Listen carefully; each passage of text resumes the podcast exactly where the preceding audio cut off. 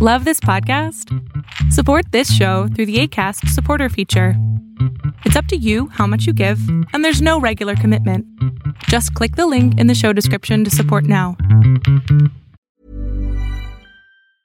If you thought the only way to get a more defined jawline with natural looking results was through surgery, think again. Juvederm Volux XC is a non surgical injectable gel filler that improves moderate to severe loss of jawline definition and can help you achieve natural looking results with little downtime. Even better, this improved definition lasts up to one year with optimal treatment. No maintenance required. Improve jawline definition for a smooth, sculpted look with Juvederm Volux XC. For important safety information and to find a licensed specialist, visit juvederm.com. That's J U V E D E R M.com. Not for people with severe allergic reactions, allergies to lidocaine, or the proteins used in Juvederm. Common side effects include injection site redness, swelling, pain, tenderness, firmness, lumps, bumps, bruising, discoloration, or itching. There's a risk of unintentional injection into a blood vessel, which can cause vision abnormalities, blindness, stroke, temporary scabs, or scarring. Talk to a licensed specialist to find out if it's right for you. When you're ready to pop the question, the last thing you want to do is second guess the ring.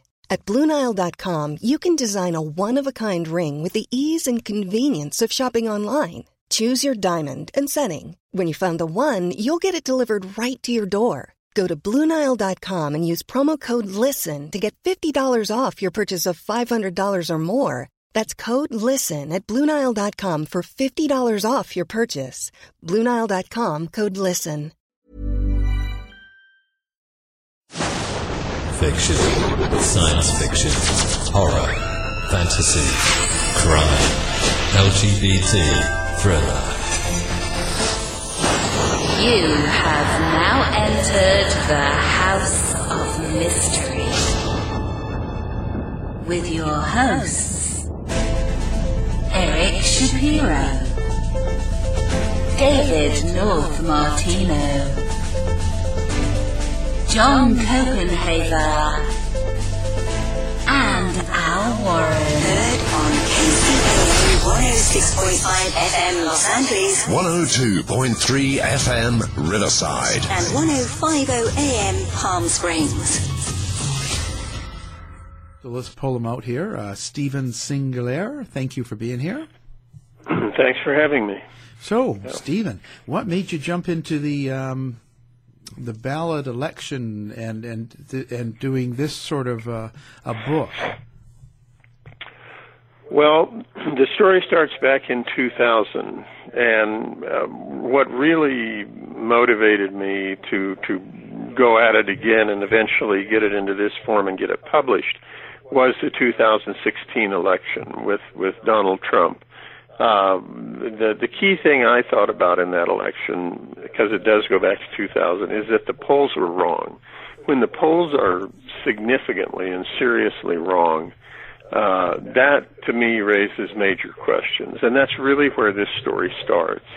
So if you go back to the night of November 7th, 2000, uh, the presidential, the general election of 2000, and we may all have a memory, or many of us may have a memory of.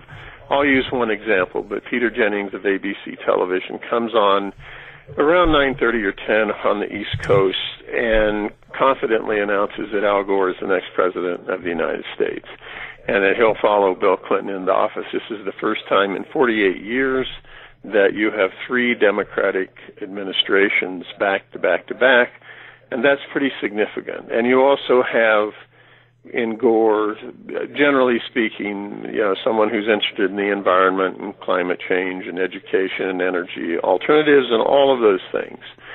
So, you know, that's what's presented to us, and uh, George W. Bush will fade into history with Dick Cheney.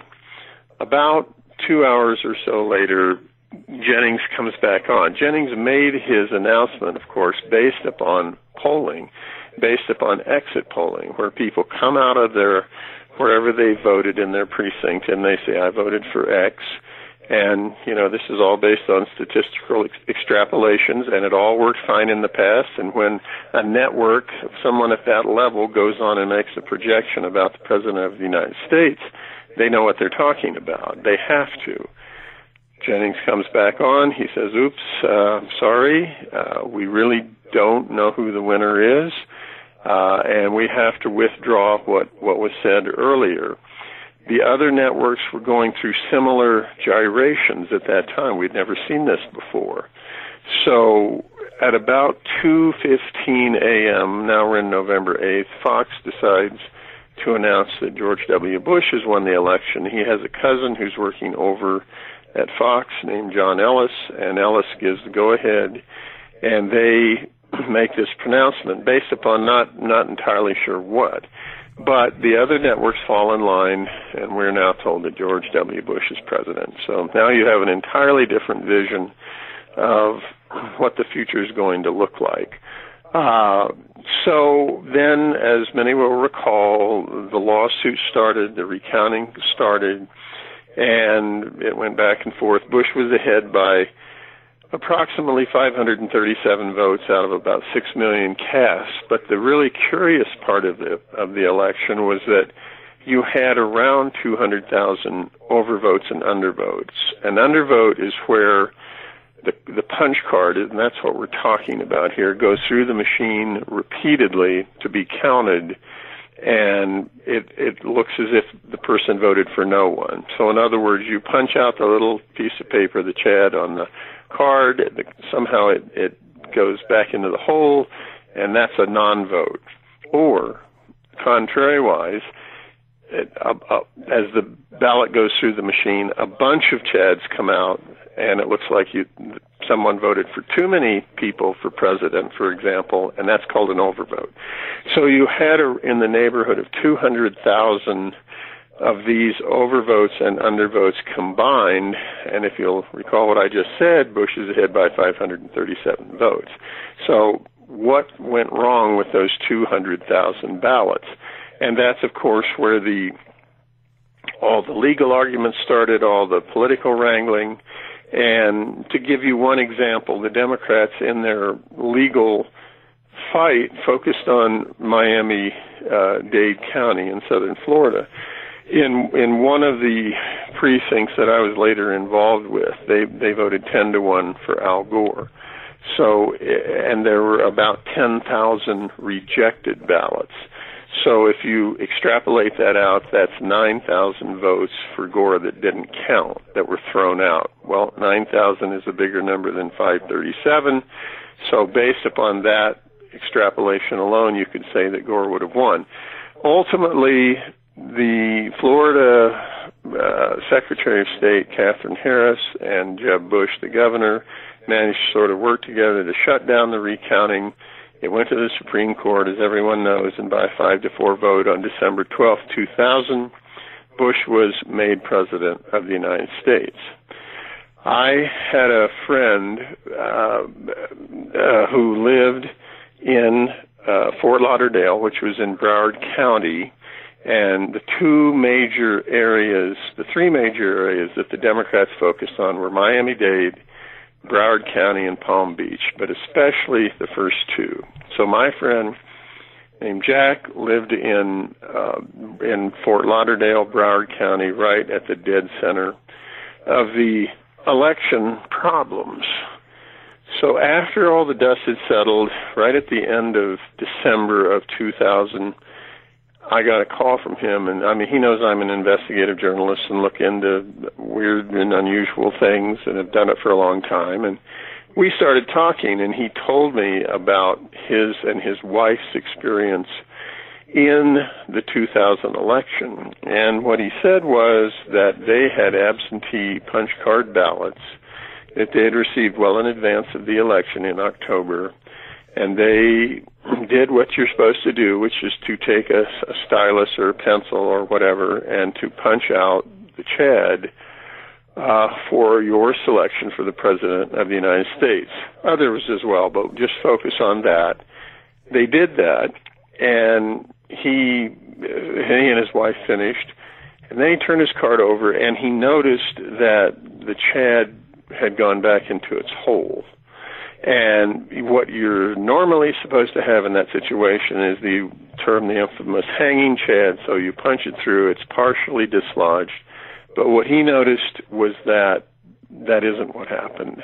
He is a mechanical engineer. He had worked for years in manufacturing and how things are made, and he knew something about that. So we started talking, and he said, well, to finish that part of the story, he said, we went back, we re-punched out the Chad, we tore it off the back, and we mailed in our ballots, and we never gave it another thought. And they went on vacation, they came back, they sit down on November 7th to watch the election returns, and suddenly they're watching all of these problems unfold around what I just described. In their particular case, it would have been an undervote had they not taken that extra step. The Chad went back in the hole. It would have looked as if they had voted for nobody, and their vote would have been negated. So suddenly, where, where they're thinking, well, this was just a idiosyncratic little thing that happened to us, there are 60,000 to 80,000 undervotes hanging out there in the aftermath of the election. And Jack said that's you know an extraordinary number, and what what actually happened here. In the resolution of the presidential election, what we were told was, well, the, these Votomatic machines that count the votes probably weren't working. Or, well, the people who were voting just weren't smart enough to figure out how to push that little piece of paper out. Or something else. But there was never given any reasonable explanation for why the exit polls were totally wrong. So, an unprecedented event on American television. So, my friend said, the question that nobody's asking here, and he was asking it as a mechanical engineer, is what about the cards? The cards were effectively neglected. Nobody's really focusing on that part of it, the machines, the people, etc., but not that. And he said, I think you should look into the cards. Where did they come from? How were they made? How does that whole system work? And you know, I didn't, uh, I didn't quite know what to make of that at the start. Uh, but he said, you know, maybe we could get our hands on some of those same batch of cards but those that had not been used and sort of examine them and, and see what was possible.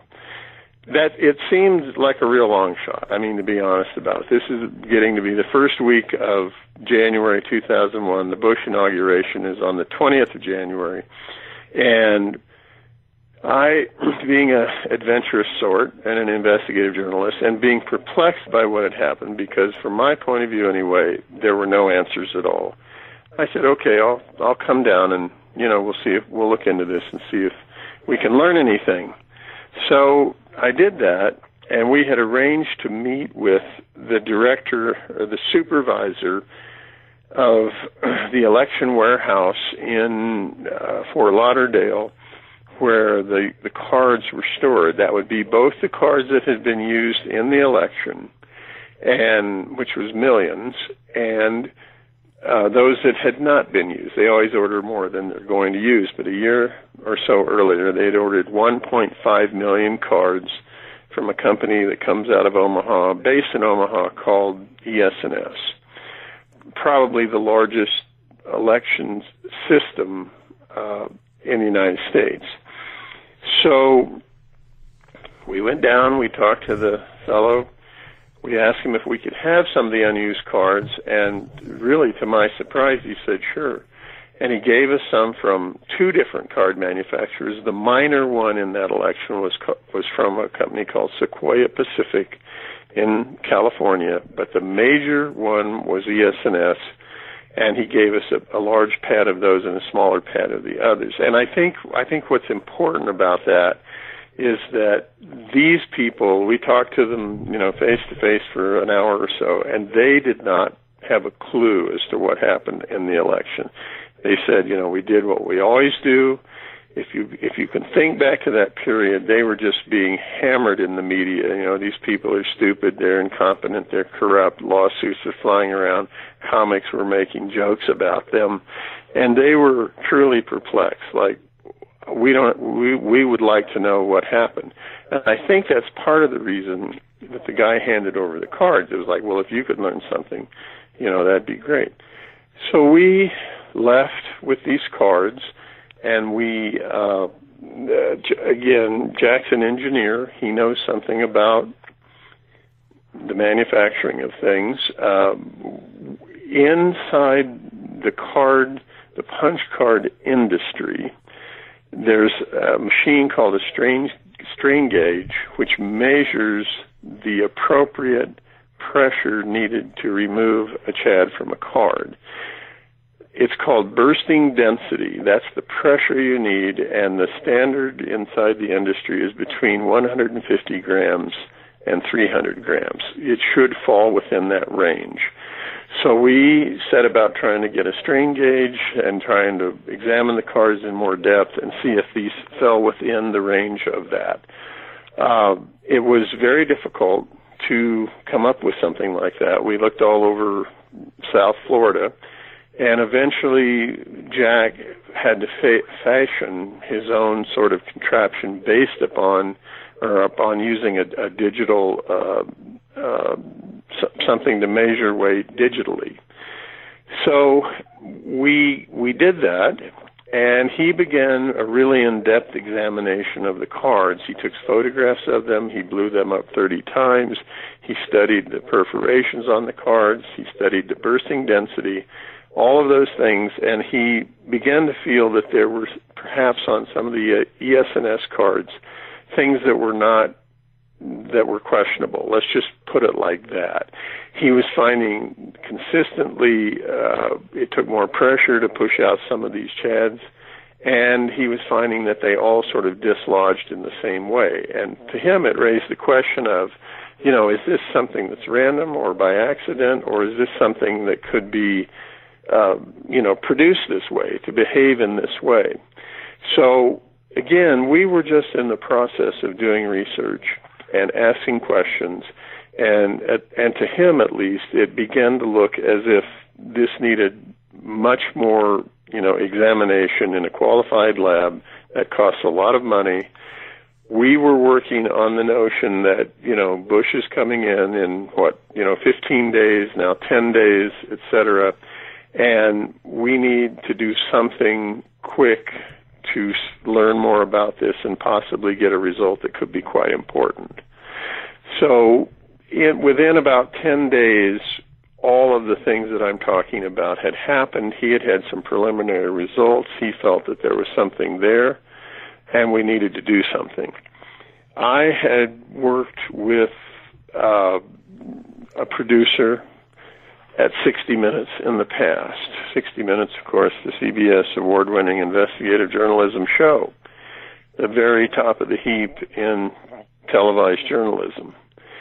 And I called this individual and explained the situation, and it took her about, you know, as I wrote, about 60 seconds to understand the implications of what I was saying that in other words, if cards could be created to behave in a certain way, and if they had behaved in that way, and that votes were, as a result of that, were effectively changed as the cards went through the counting machine and back through the counting machine, which is what went on in the aftermath of this of this election, because the voting was so close. If it's in within point, you know, half of one percent, then you have to do the recounting. That's what happened. We had anecdotal information about every time the cards went through the machines, the, the voting tallies changed. Well, how could that be? So there were an array of questions on the table in front of us, and we were finding that, you know, looking into the cards was a pretty good idea a pretty good starting place. So the producer contacted Mike Wallace, the the most famous, as we all know, of all the 60 Minutes uh, reporters or anchors, uh, whatever you want to call them. And it took him about 60 seconds to say, you know, we should look into this. We should see what what we could find out. Because again, to go back to the original question, how could the polls be wrong? In other words, between the time that those people came out of the polling booth and said, I voted for X, and the time that those votes were counted or recounted, something changed. Something happened. What was it? That's the primary question on the table. So CBS then jumped in to the story, and I was told that I had to back off and that they were going to get more cards, they were going to run more tests in a qualified lab, again, a very expensive proposition. They were going to see if there was a real story here, and they were going to try to get something on the air fairly quickly. Up until this point, I think the story is pretty clear, and now it's going to start to get muddy because I was effectively told if we're going to get involved in this, you're going to have to go away. We're going to take it from here, and you're going to have to take it on faith that you know whatever happens here is going to is going to work out all right. So a very unusual position for a journalist to be put into, but I didn't know what else to do, and I made the best decision I could at the time based upon what I knew. And I said, okay, you know, you run with it. So they went to Florida, they got more cards, they took cards and they tested them, and they wouldn't tell me essentially what the results of all of this were, but it was obvious that they were putting more money into this and more time, and that they were learning something, and I think they were learning something of significance. So eventually, a lot of time passed in the interim here, and eventually they came back and they said, "What we really need is is an is an insider in the industry to go on camera and to explain all this to the public and somebody who you know can be a talking head on the air." Now I had been told back in January, February, that I couldn't have any more involvement in this situation, but I over time I was not very comfortable with that. So I I managed to contact the, the manufacturing plant for ES&S, which is in suburban Dallas. I went there. I sort of talked my way into their factory to get a tour of how these cards are made and what this whole system looked like and I went down there, and it was a fairly nerve-wracking experience because they didn't know who I was. They were very nervous in the wake of all of the problems that had happened in Florida. I started asking questions about that. You know, could I see how the cards were made for Miami-Dade County and Broward? After a not very long period of time, they more or less showed me the door. But I did get a much greater sense of how this process unfolds and what I was told by the manager of the factory uh, was that, and this is the way he put it, this is a direct quotation. Uh, he became exasperated at one point and said, We live in a one five thousandth of an inch world. And I said, Well, what does that mean? And he said, If you change the calibration on what are essentially these these knives that are on a stamping wheel that come down on the card to cut the little perforations and make what will be the chads. If you vary that by one five thousandth of an inch, it can change the performance of how the card operates. So here I am in this plant in the wake of the election, and regardless of anything else about it, I'm being told that basically our democracy revolves around one five thousandth of an inch on a stamping wheel. And I were watching the wheels operate, and I realized that, well, you know, even if they got dulled by usage over a period of time, you could that would that might have an effect of one five thousandth of an inch. So there was just suddenly this realization that, my God, you know, this is this is what we're dependent upon here. So naturally, either by intention or not by intention, things could go wrong inside the system and you could end up with the mess that we had. They, CBS, I think, had kind of come up against a wall where uh, they'd learned these things, and I think they had confirmed various things, but they needed somebody to to go on camera and and talk about it. If if you recall or the audience recalls the movie The Insider, uh, it, it's very it's a somewhat parallel situation to that, where it's a very good movie. Russell Crowe's a scientist in the tobacco industry, and he wants to come forward and talk about addiction and how cigarettes are made addictive and he sort of sacrifices his life for that and then CBS pulls back and decides not to really run all of his interview and he's hung out to dry. It's a very very good movie and it kind of shows you how the the very large corporate mainstream media works in certain ways. And this situation they were looking for exactly that person. And I was told, you know, not to do anything or not to try to do anything and that's the point where things stood at the end of the summer of 2001 when 9/11 happened. And that completely killed everything that I'm talking about here. And that, as many will recall, Bush had a fairly low approval rating, 40% in that area or something, maybe 50% leading up to that. And in the immediate aftermath of 9/11, you know, he had a decides to go to war in Afghanistan and has a 90% approval rating, and there was nobody left who wanted to hear about the 2000 election. So, in in my mind, the point of the story is that we we were at, we had a moment at the start of 2001 with all of this information, and there's more than I've laid out here, but essentially that's the story we had anecdotal evidence of how these votes had changed on the night of the election and after that when they got recounted.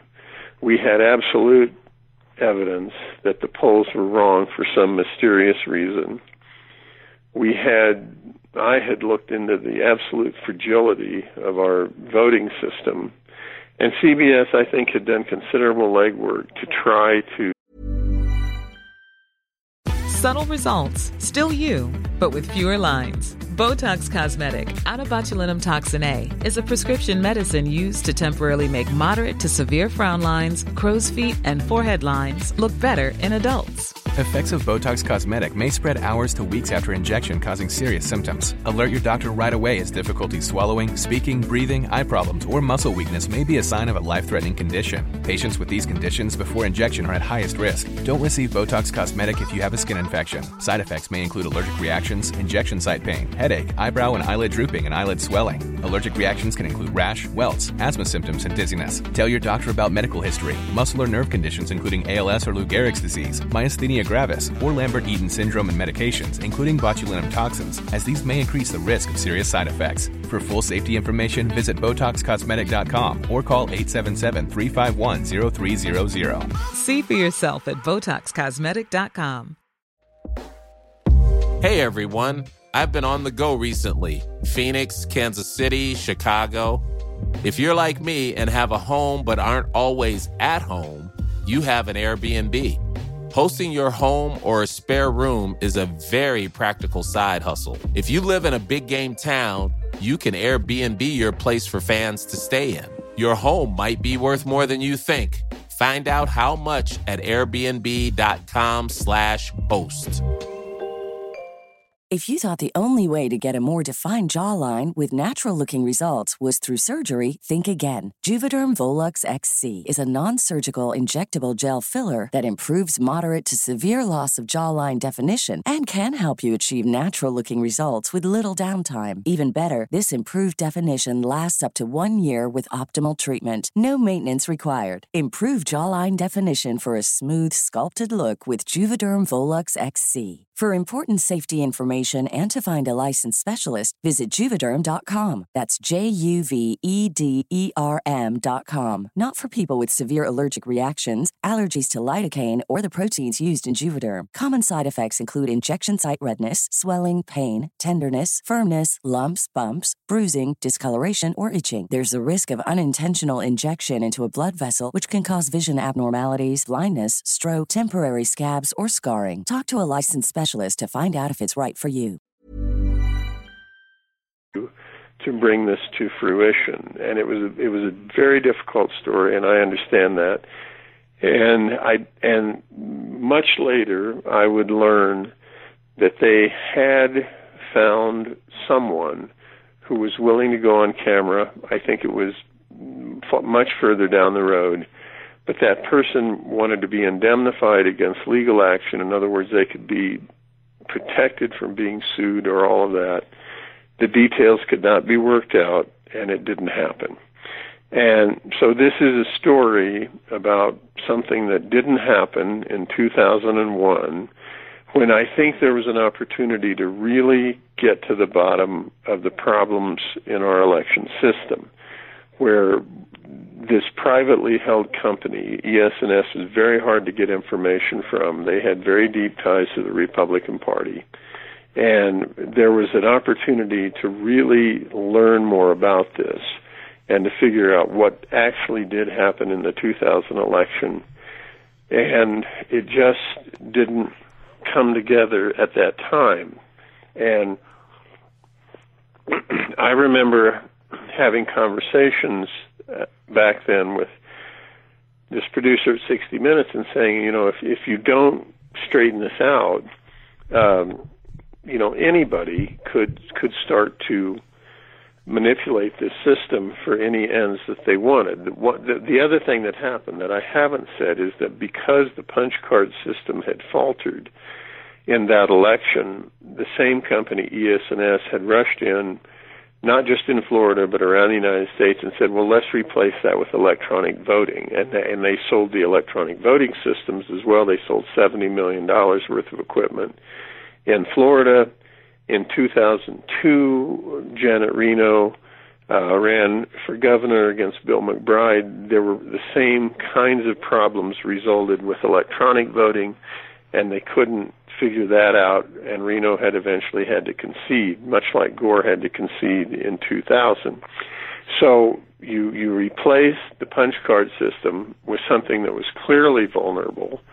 And I and I had said in my conversations in 2001, you know, anyone could get a hold of this and manipulate it. And that was sort of poo-pooed. And then I thought, I said, you know, anyone outside the United States, even if they had the capacity with electronic voting to do something, could do that. And they said, well, that, you know, that's impossible. That could never happen. So this story sort of became dormant over a period of time. In 2004, as you may recall, John Kerry was running against George W. Bush. He was the key state in that election was Ohio.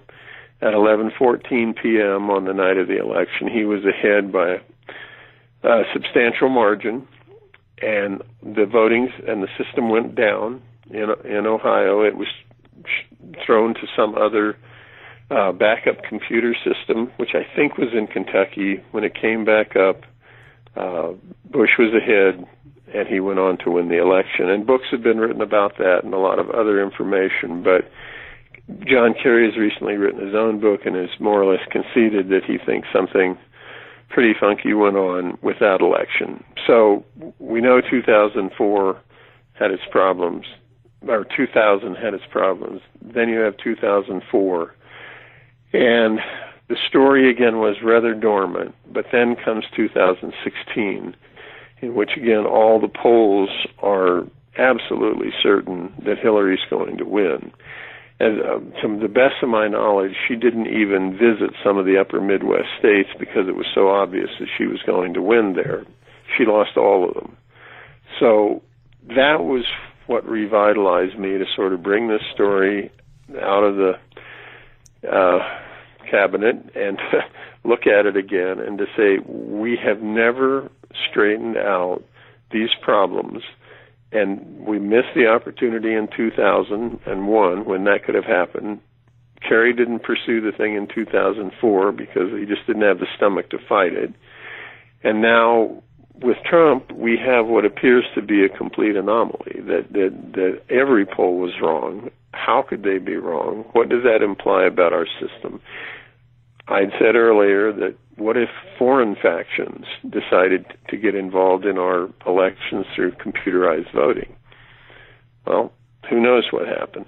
So, and now we come up to the very present moment where the same problems get recreated in the 2018 midterms with questionable things in Georgia, eh, in the governor's race, and particularly in Florida and two more in the Senate and governor's race.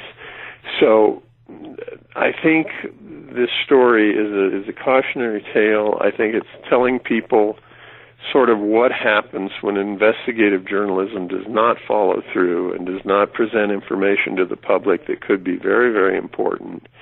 And I just thought it was w- worth going back to it and bringing it out again and bringing it up to date. So that's what I've done. Well, and very well.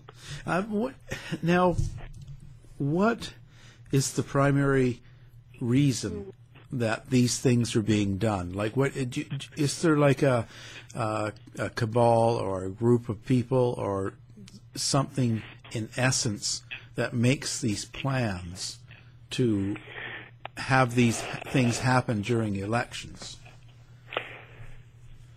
Well, what let me give you a kind of a, a technical answer on that. One of the things that that when I was in Florida with Jack in early 2001, uh, we we went to Broward County, as I told you, this, the elections warehouse there, and then we went to, down to Miami Dade, which had ordered four million of the ES&S cards, and we tried to get more cards from them that hadn't been used, but the guy was very nervous and wouldn't give any up. As we were leaving, he said, "Well, there's a dirty little secret buried inside the punch card system."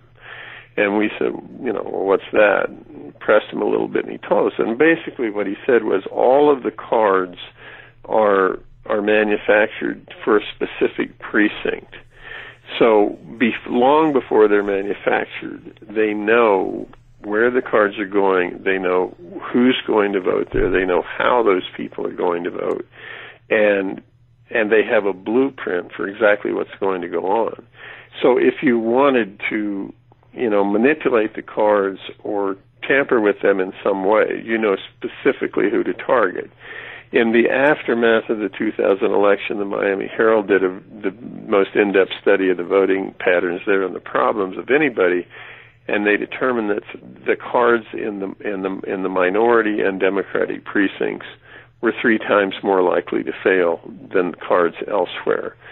So you had all of this information sitting out there. You have a you have a, a voting company with deep ties to the Republican Party. You have a manufacturing branch that knows exactly where this product is going and how it's going to be used, and you have an end result where many, many of those votes are negated. And in addition to that, in the aftermath of the election, you have the Republican Party trying to shut down the recounting of the votes or the examination of the cards because that's clearly not what they want. So you can draw your own conclusions from everything that I'm saying, but I think the overall pattern that has emerged, it's I think in Georgia in this most recent election, has been to negatively affect minority and Democratic voting. Now, does this sort of how is it that you can change this then? How how can we fix this? Well, I think the I think what would have happened in 2000 2001 is if this had gotten off the ground, I think you would have had very significant questions raised about public, privately held corporations controlling our voting system. And in this that particular case, they had very obvious leanings. Chuck Hagel was part of that company. Chuck Hagel worked in the Bush White House. There were all sorts of connections around that. So I think that's one thing that would come under scrutiny that we've never quite dealt with. I I think we may eventually have to come up just with a different system of voting. I think the electronic voting, as we've seen time and time again, is just very very vulnerable. You know, we we just we haven't stopped and addressed the question in a way that I think will get to the answers to that. I'm not an engineer, you know, I'm not I'm not a scientist, so I don't have exactly the right answer to that question. But what I do know is that three of the past five presidential elections in the United States, the very best thing you can say about them is that they're questionable and I think that's too weak of a word. I think 2000, 2004, and 2016 border on illegitimacy. And at some point, it, it appears, you know, we're going to have to stand back and address the issue. I, I mean, I've heard of using uh, some sort of fingerprint technology, which would, you know, might be able to be worked somehow when you go in to vote. Um, uh, other other examples of it, but it's something we just haven't yet really come to grips with. So now, um, ha- have you ever done any polls or heard any polls on how do people feel about the system being um, rigged or um, pre-planned and things like this? So something like what, what, what went on. Do people believe in the election system now? It's a really good question, you know, and in terms of a of a specific poll, it's it's hard to say, but what I what I you know find anecdotally as a journalist is that is that people are very very skeptical about it. I mean, I think that's what you saw here in in this last election when Florida started to uh you know have its problems again its recurring problems. And in both cases it, it favored the republican party. Uh, the cynicism around it at least that i heard was was pretty overwhelming. You know that, that it's a long step from that to say well how are we going to fix this and how are we going to make it work? But i'm not i'm not comfortable knowing that people can you know, um, manipulate computerized voting systems and do it from a distance. There was a very, very good book written on this called Black Box Voting by a woman named Bev Harris um, in the wake of the 2000 and 2004 election. She's more of a technician than I am, and she talked about how easily it was to reprogram these things. And I just I think it's a sham that know we go to all this trouble and spend all this money to have these elections and we really don't know what the outcomes are. I don't think we know what the outcomes was in the 2016 election and you know we may learn something from that from Robert Mueller. I tend to doubt if we I tend to doubt that we will. I think that'll focus on money and Russians and corruption, but I think the questions go deeper than that if the polling system is broken, what what what's the bottom line reason for that? Are people just lying in mass about who they voted for just for the fun of it, or are these things being manipulated at a much deeper level? And that's the question we have to answer. So, do you think there is Russian involvement in the election process? That's the question that I think it's entirely possible that there was Russian involvement in the election process itself. And that that's that's what I'm raising. I mean, when when I posed that question 15 years ago about, you know, what if a foreign country was able to directly affect voting systems? They know that they had access to voter registration data. We know that but what is the next step in that? And you know, Russians are known for their hacking prowess. So I don't again, I don't see, I don't understand how the polls in the upper Midwest, which swung the election for Trump, could all be totally wrong. I mean, it, it hasn't happened before. So again, sometimes you just have to stop and ask the right question and get an answer. I don't think the whole society has done that. And I, I just, I'm sort of sitting here, you know, talking about the vulnerability of it. And we can just shrug and go on and say, well, you know, it's fine to to have Trump as president and just not learn anything of significance about this. But when you've relied upon a polling system that's been effective for decades and it suddenly just falls apart, that seems like a fairly serious thing to me. So, what do you think the next move is? Like, what, what should what should people do? What should uh, what should a citizen do? I I think it's true as with many other things. I think we have to demand in some way that our votes are actually going to count. I mean, whatever way one goes about that through organization or through other means, I, I think we have to impress upon people to figure out where the problems are and then what to do about them. That you know the the, the solution, the proposed solution to the 2000 debacle was electronic voting. I don't think it's made the system more secure. So, w- what what would be the next step here to try to return to legitimacy, let's say, and, and to feel confident that the, that the votes will be counted in a legitimate way. Wow. So okay, so now in your book, what are you hoping people take away from it? What, what are you hoping? Well, I, I think part of what what I would hope that people would take away, and this is, you know, as a journalist of 45 years, is that, you know, when I tried to get this story to various media people beyond 60 Minutes and CBS, like, because when I became frustrated with them and thought they weren't going to do anything, I went elsewhere. And I remember being told by the editor of a major metropolitan newspaper, you know, he kind of shrugged me off and said, you know, if something like that had happened, we would know about it. And I was absolutely perplexed by that statement because that's a, nega- a negation of what journalism is. That's the equivalent of saying, if Bob Woodward hadn't, you know, gone to the Watergate hearing in 1972 and heard about this little burglary, that somehow all those other things would have happened and Nixon would have just resigned. People, there, people need to dig deeper for the reality of the political climate that they're living in. They need to be open to hear things that they haven't heard before. I think if they read this, and this is a very small book, I just want to throw it out there. It's called Stolen Future, The Untold Story of the 2000 Election on Amazon, on Kindle, on Barnes and Noble, and other platforms. It's only about a 35 page book, and I'm sort of laying it all out here for you.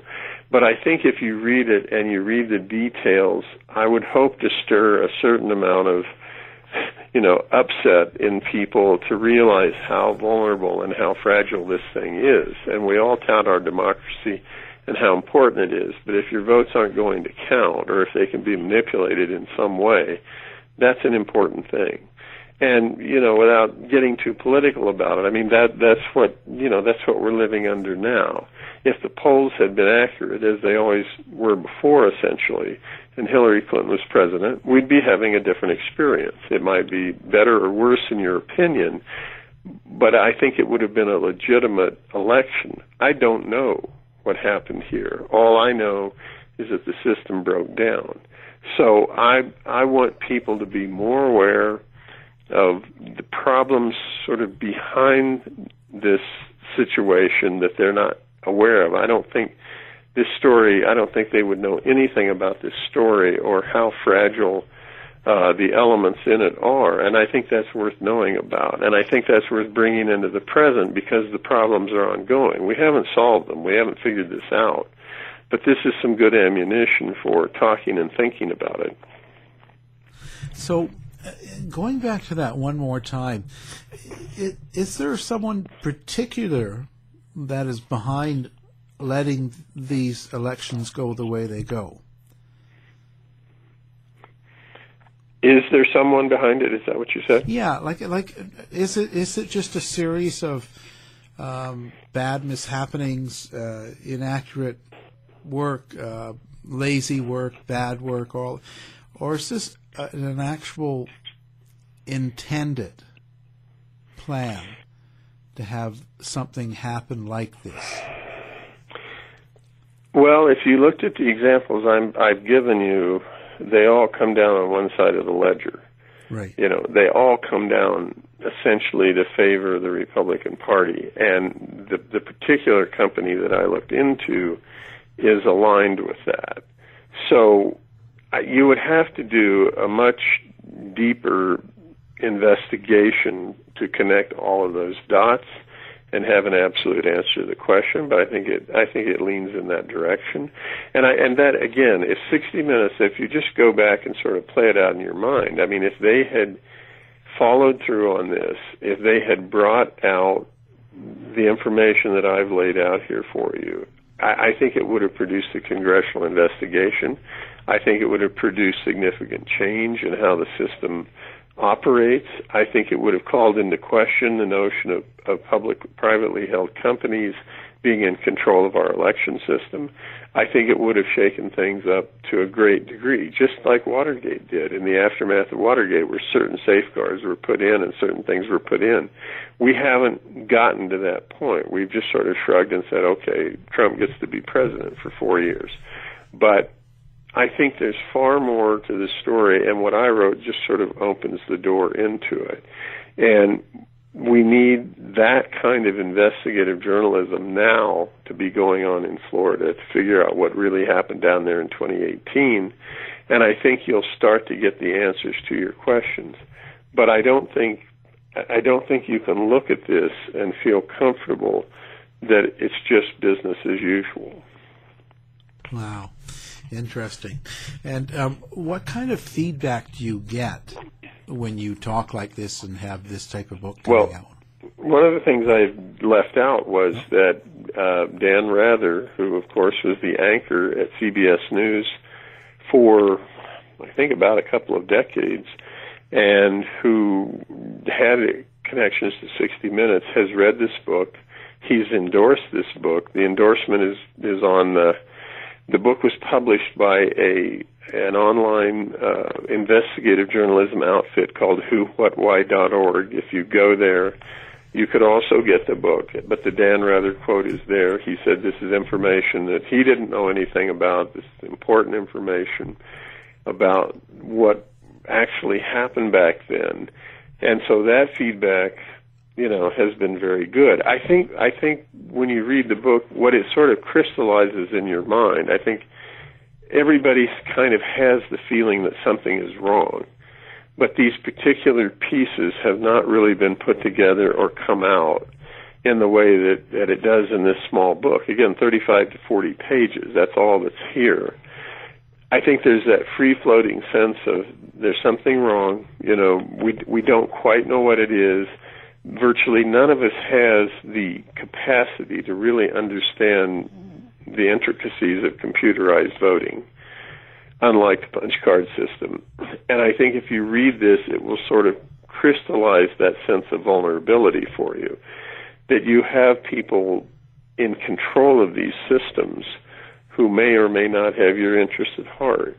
And regard it, again, I think I think of it as nonpartisan. You know, it's it doesn't matter which party you're for; it's the vulnerability of it that counts and and I don't think we've quite had that realization, you know, on a broad scale.